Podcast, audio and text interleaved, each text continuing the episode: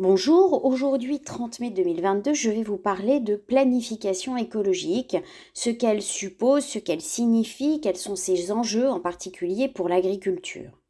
Alors le seize avril deux mille vingt-deux, le candidat Macron à Marseille a déclaré « La politique à venir sera écologique ou ne sera pas » et il a annoncé qu'il désignerait, s'il était élu, un Premier ministre chargé de la planification écologique. Alors, cela n'a échappé à personne que cette déclaration faite à Marseille, euh, ville du candidat Mélenchon, pouvait être un effet d'annonce puisque euh, Mélenchon a depuis quelques années fait de cette planification écologique la ligne directrice euh, de sa réflexion politique.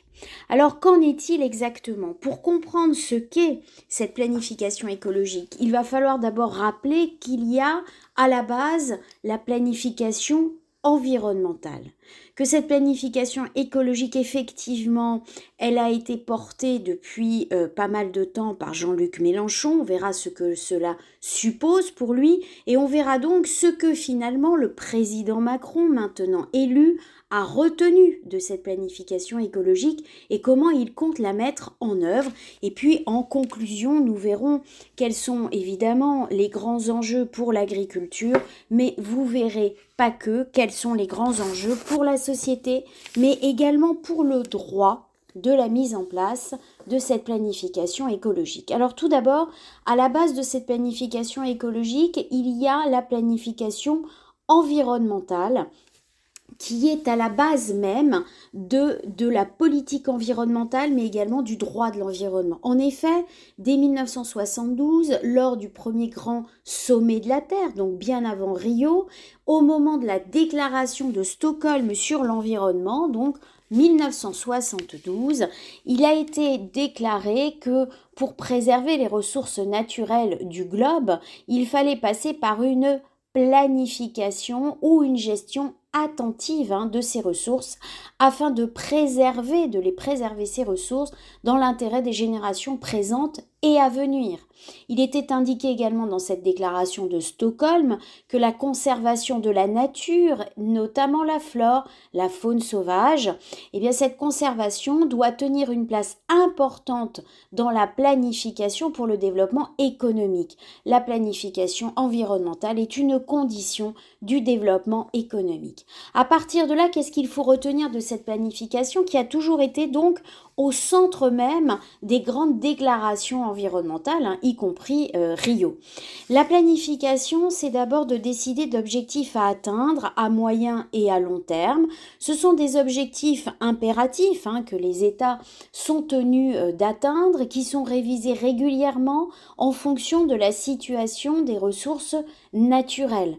Cette planification, comment est-ce qu'on l'atteint? On l'atteint par des politiques publiques, on l'atteint par l'adoption d'un droit particulier, mais également par des financements publics. Donc, on part bien des objectifs pour donner du sens aux politiques, aux textes, mais également aux financements qui sont mis en place. Par exemple, on va viser euh, la diminution des émissions de gaz à effet de serre et on voit ensuite quels sont les efforts à fournir par les différentes activités pour atteindre ces objectifs. Donc la planification, on connaît. La planification, on la connaît très bien dans le domaine de l'eau, par exemple, hein, avec la mise en place des SDAGE, les schémas directeurs d'aménagement et de gestion des eaux, et ceci depuis mille neuf cent quatre-vingt-douze. La mise en place des SAGE, hein, qui sont des schémas également d'aménagement et de gestion des eaux qui déclinent ces grands schémas directeurs, mais on a aussi cette mise en place de la planification environnementale à grande échelle via le Green Deal par exemple, mais d'autres stratégies nationales, on va citer celles concernant le bas carbone, mais il y en a aussi dans tous les domaines, en matière de biodiversité, en matière de sol par exemple, mais également en matière de, de phyto, également on attend celle en matière d'engrais, donc vous voyez que la planification environnementale, elle est déjà très abondante. On a énormément d'objectifs à atteindre. Malheureusement, on constate que ce sont des approches en silo, il n'y a pas de vision globale, de vision cohérente, de vision transversale hein, de ces différentes stratégies ou plans d'action. On assiste à des luttes entre des ministères, puisque chaque ministère a sa propre stratégie, donc on manque On manque d'une vision d'ensemble concernant euh, la mise en place de cette planification environnementale. Avec cette planification environnementale, donc tous ces défauts, certains ont voulu penser différemment et c'est pourquoi Jean-Luc Mélenchon, depuis un certain nombre d'années, propose une planification écologique. Ce qu'il veut, c'est véritablement organiser un projet politique autour de cette planification, marquer également euh, son idée selon laquelle euh, c'est la fin de la transition écologique, hein, qui suppose que ce sera calme et long de faire de l'écologie. En réalité, il faudra que ce soit rapide, donc ce sera compliqué et douloureux. C'est sur ce postulat, en fait, que se construit cette planification écologique, hein, pour faire bifurquer l'économie. La fameuse bifurcation, elle vient bien du programme de Jean-Luc Mélenchon. Euh, cette planification écologique, c'est une vision idéologique des choses, puisque la planification écologique permet de mener une politique anticapitaliste, en particulier une politique contre les grandes entreprises, euh, contre les banques. C'est finalement euh, constater que la crise économique rejoint la crise écologique. Il y a une réelle imbrication entre les deux et ces deux crises hein, économiques et écologiques produisent précarité, pauvreté, migration, insécurité alimentaire et énergétique. Le capitalisme doit donc être revu dans ses fondamentaux. C'est pourquoi euh, Jean-Luc Mélenchon euh, propose depuis euh, un certain nombre d'années de planifier la bifurcation de l'économie, c'est-à-dire de toucher tous les secteurs économiques pour les mettre en cohérence entre eux.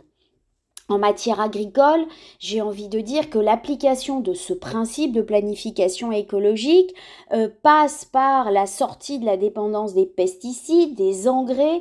Il faut donc libérer les agriculteurs du système bancaire euh, en particulier. Il faut revenir à une production alimentaire locale, respectueuse du bien-être des animaux, rémunérat- rémunératrice pardon, et accessible. Mais la planification écologique vue par Jean-Luc Mélenchon suppose également de construire une société basée sur l'harmonie avec la nature. C'est-à-dire qu'il ne faut pas prélever plus que ce que nous offre la nature. Et ça, c'est un élément fondamental que l'on retrouve aujourd'hui dans le principe des limites planétaires.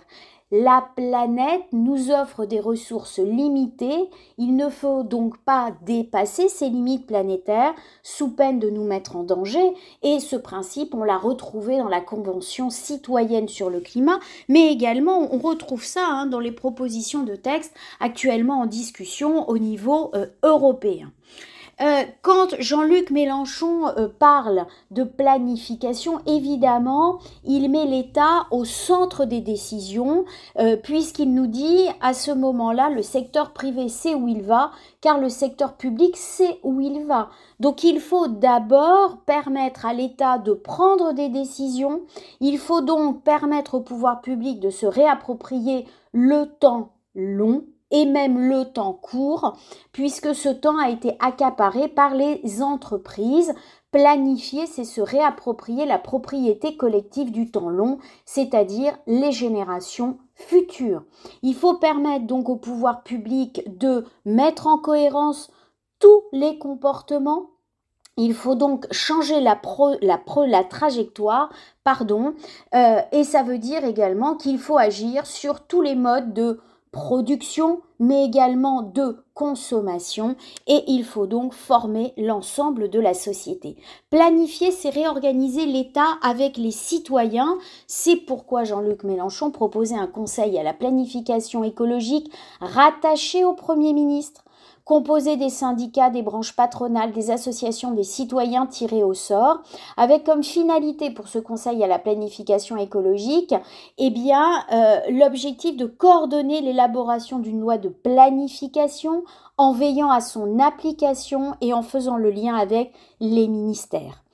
On voit bien que cette idée, vous allez le voir, a été reprise par le président Macron. Derrière, c'est cette idée qu'il faut faire la révolution citoyenne, c'est-à-dire que les citoyens doivent participer à la production de la norme, c'est-à-dire organiser beaucoup plus de conventions citoyennes qui proposeraient finalement des textes qui seraient repris par le Conseil de planification écologique pour en faire des lois. Vous le savez, Jean-Luc Mélenchon n'a pas été donc élu hein, à la présidentielle. Néanmoins, euh, dès euh, le soir de la présidentielle, il a déclaré que le troisième tour commençait et qu'il se voyait bien en futur Premier ministre en ayant gagné les législatives. Alors, face à ça, nous avons donc le président Macron qui donc a été élu et qui, euh, arrivé euh, à, Mati- euh, à l'Élysée, pardon, eh bien, a dû euh, désigner son Premier ministre et mettre en place cette fameuse planification écologique. Mais vous allez le voir, pour le président Macron, il ne s'agit pas tant d'idéologie, mais de pragmatisme. Il veut définir finalement une nouvelle méthode pour gouverner. Il veut organiser les choses différemment. Il veut aller vers de l'innovation. Et cette innovation, elle va concerner en réalité la façon de gouverner. Ce Premier ministre, donc Elisabeth Borne, nous le savons aujourd'hui, eh bien, est directement chargée de la planification écologique qui concerne tous les domaines, tous les secteurs, toutes les dépenses, tous les équipements, tous les investissements, bref, toutes les politique. Et l'objectif euh, du président Macron, c'est de faire de la France la première grande nation à sortir du gaz, du pétrole et du charbon. Alors derrière ces effets d'annonce, qu'est-ce qu'il faut retenir ? C'est qu'effectivement, eh bien, notre première ministre est chargée d'aller plus vite pour réduire les émissions de gaz à effet de serre. Elle le dit elle-même, face au déclin climatique et écologique, il faut aller plus vite et plus fort. Alors, comment, comment fait-elle ? Eh bien, elle va s'appuyer sur une organisation de l'État qui se veut différente. Tout d'abord, on voit bien la mise en place d'une nouvelle administration qui va reposer sur un secrétariat général à la planification écologie qui va devoir coordonner l'ensemble de la politique gouvernementale. On a également des ministères, chaque ministère qui va recevoir d'ici septembre une feuille de route pour décliner en fait cette transition écologique. On a également, et c'est nouveau, hein, une volonté de veiller à la bonne exécution des engagements pris par tous les ministères, c'est-à-dire que ces feuilles de route vont être, en principe, suivies, contrôlées hein, par ce secrétariat général avec la première ministre qui va donc être chargée de surveiller la mise en place de cette transition écologique. Et puis, pour assister de façon beaucoup plus forte, hein, la première ministre dans ce rôle de grande planificatrice écologique, eh bien là, nous retrouvons pour la première fois, alors, deux ministres, deux ministères. Nous avons déjà un premier ministère, hein, celui d'Agnès Pannier-Runacher, qui, elle, est chargée d'une planification énergétique avec comme euh, finalité première sortir la sortie du gaz, du pétrole, du charbon. Hein. Il s'agit d'une planification énergétique euh, qu'il va falloir mettre en place. Donc on voit par exemple hein, la volonté d'aller vers une offre de location longue durée de voitures électriques à moins de cent euros par mois. Hein. Ce sera une des, des, des mesures, euh, on va dire, assez rapides qui devraient être prises en place, mais également le développement du nucléaire, mais également des énergies euh, renouvelables. Donc ce dossier en fait de l'énergie a été retiré au ministère de la Transition écologique, et là nous retrouvons donc ce ministère de la Transition écologique et de la cohésion des territoires confié à Amélie de Montchalin, qui va avoir la responsabilité du logement, des transports, de la protection de la nature, de la biodiversité, mais qui va également être en charge de mettre en œuvre cette transition écologique dans les territoires avec les élus, ce qui suppose que derrière, on aura aussi le traitement de la qualité de l'eau, euh, des déchets, mais aussi de l'alimentation. Et ce ministère va donc être chargé de mettre en place toutes ces politiques dans les territoires, ce qui suppose, et d'ailleurs ça a été annoncé dans le programme hein, du candidat Macron, une massification de la décentralisation et de la déconcentration. Et vous voyez que ce point, enfin en tout cas ce point est important. Cette décentralisation massive, c'est de permettre à tous les territoires de s'approprier en réalité cette déclinaison concrète de la planification écologique afin de transformer l'économie. Cela passera également par, nous disait le euh, programme électoral du candidat Macron, euh, par une négociation massive avec tous les acteurs, donc euh, tous les acteurs, aussi bien les acteurs économiques, mais également les acteurs syndicaux, mais également les O N G, afin de décliner Ces, ces exigences écologiques hein, sur les territoires. En ce qui concerne l'agriculture plus précisément, là, le, le candidat Macron a très vite annoncé sa volonté de protéger les terres agricoles, mais également de renouveler les générations agricoles via une grande loi d'avenir et, et, et d'orientation sur le renouvellement des générations, mais également sur la protection des terres, et également sa volonté hein, de continuer à mieux répartir la valeur euh, sur la, la, la Les, dans les filières agricoles, et également avec cette idée de déployer un chèque alimentaire. Alors, conclusion, hein, que, que peut-on conclure finalement euh, de euh, ces différentes euh, évolutions ? euh, tout d'abord, tout d'abord, la question majeure hein, qui se pose, c'est finalement, mais quelle société écologique voulons-nous hein, dans les semaines, les mois, les années qui viennent ? Les citoyens euh, sont-ils prêts à accepter cette bifurcation, cette rupture hein, qui est finalement annoncée ?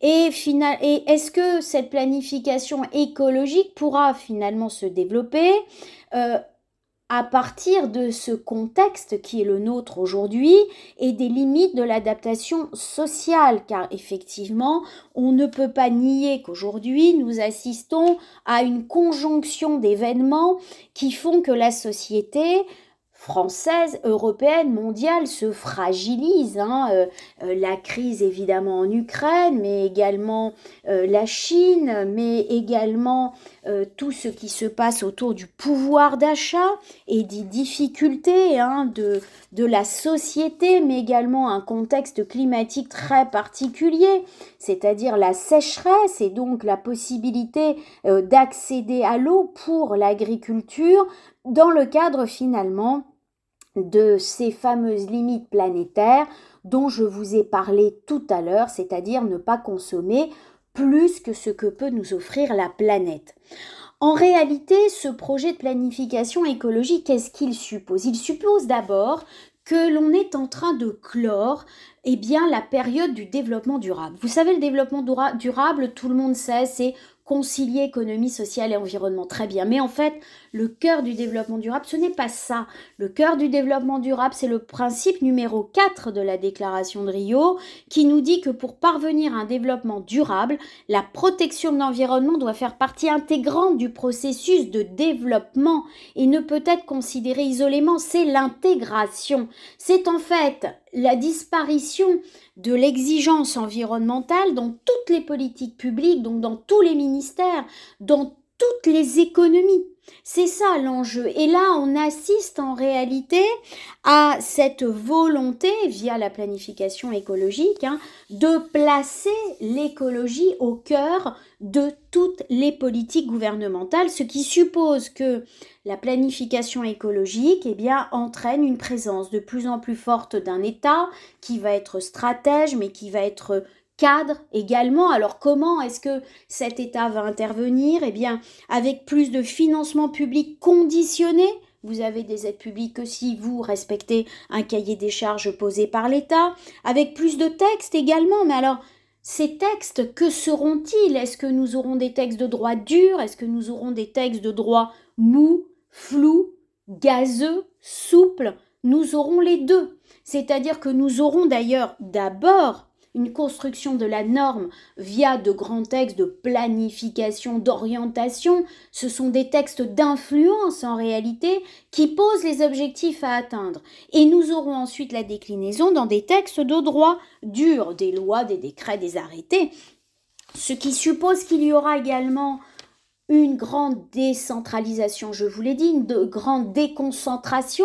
Les préfets hein, vont avoir de plus en plus de pouvoir, c'est certain, et des acteurs de la société qui vont aussi intervenir à l'échelle locale, aussi bien les O N G, les associations, les représentants syndicaux, mais également les entreprises, tout ça orchestré par des collectivités territoriales qui vont être de plus en plus présente. Alors, l'agriculture dans tout ça, c'est vrai que je n'en ai pas encore parlé. Eh bien, l'agriculture, vous le savez, il y a un nouveau ministre, Marc Fesneau, qui est chargé de l'agriculture et de la souveraineté alimentaire. La grande question, c'est quelle est la place de l'agriculture dans tout ça? Eh bien, on voit bien que c'est une des questions qui est posée encore aujourd'hui, puisque, et c'est un exemple, hein, euh, il y a quelques jours, nous avons la première ministre et ses deux ministres donc d'accompagnement pour la planification écologique qui se sont euh, déplacés au Muséum d'histoire naturelle à Paris et qui ont annoncé, en tout cas la première ministre hein, euh, l'a dit très clairement, elle a annoncé donc la déclinaison euh, très rapide de ces politiques de transition écologique euh, dans les territoires, mais elle a également réuni au Muséum d'histoire naturelle toutes les grandes associations de protection de l'environnement qui ont toutes regretté l'absence du ministre de l'Agriculture, Marc Fesneau. Mais la première ministre s'est engagée à ce qu'il y ait l'ouverture d'un dialogue rapide avec les syndicats et le ministre de l'Agriculture et des échanges réguliers pour arriver à un meilleur dialogue. On a aussi, il ne faut pas l'oublier, euh, cette volonté de l'État hein, de confier la biodiversité euh, plus particulièrement au ministère hein, euh, de la transition écologique et de la cohésion des territoires, euh, le climat, l'air, et on voit bien que ces questions sont primordiales pour l'agriculture. Donc, l'agriculture va être embarquée de toutes les façons dans cette planification écologique. Ce ministère va devoir se plier aux grandes orientations qui vont être posées avec cette volonté en principe de, d'organiser en cohérence toutes les politiques publiques pour faire plus d'écologie. La question se pose de savoir dans ces conditions, eh bien, comment sera traitée la sécurité alimentaire? C'est-à-dire cette assurance de fournir aux populations sa nourriture en quantité et en qualité suffisante. Donc, comment sera traitée la sécurité alimentaire dans un contexte qui nous rappelle tous les jours que la protection de l'agriculture est d'intérêt général majeur, mais ces questions-là feront l'objet d'un très prochain podcast.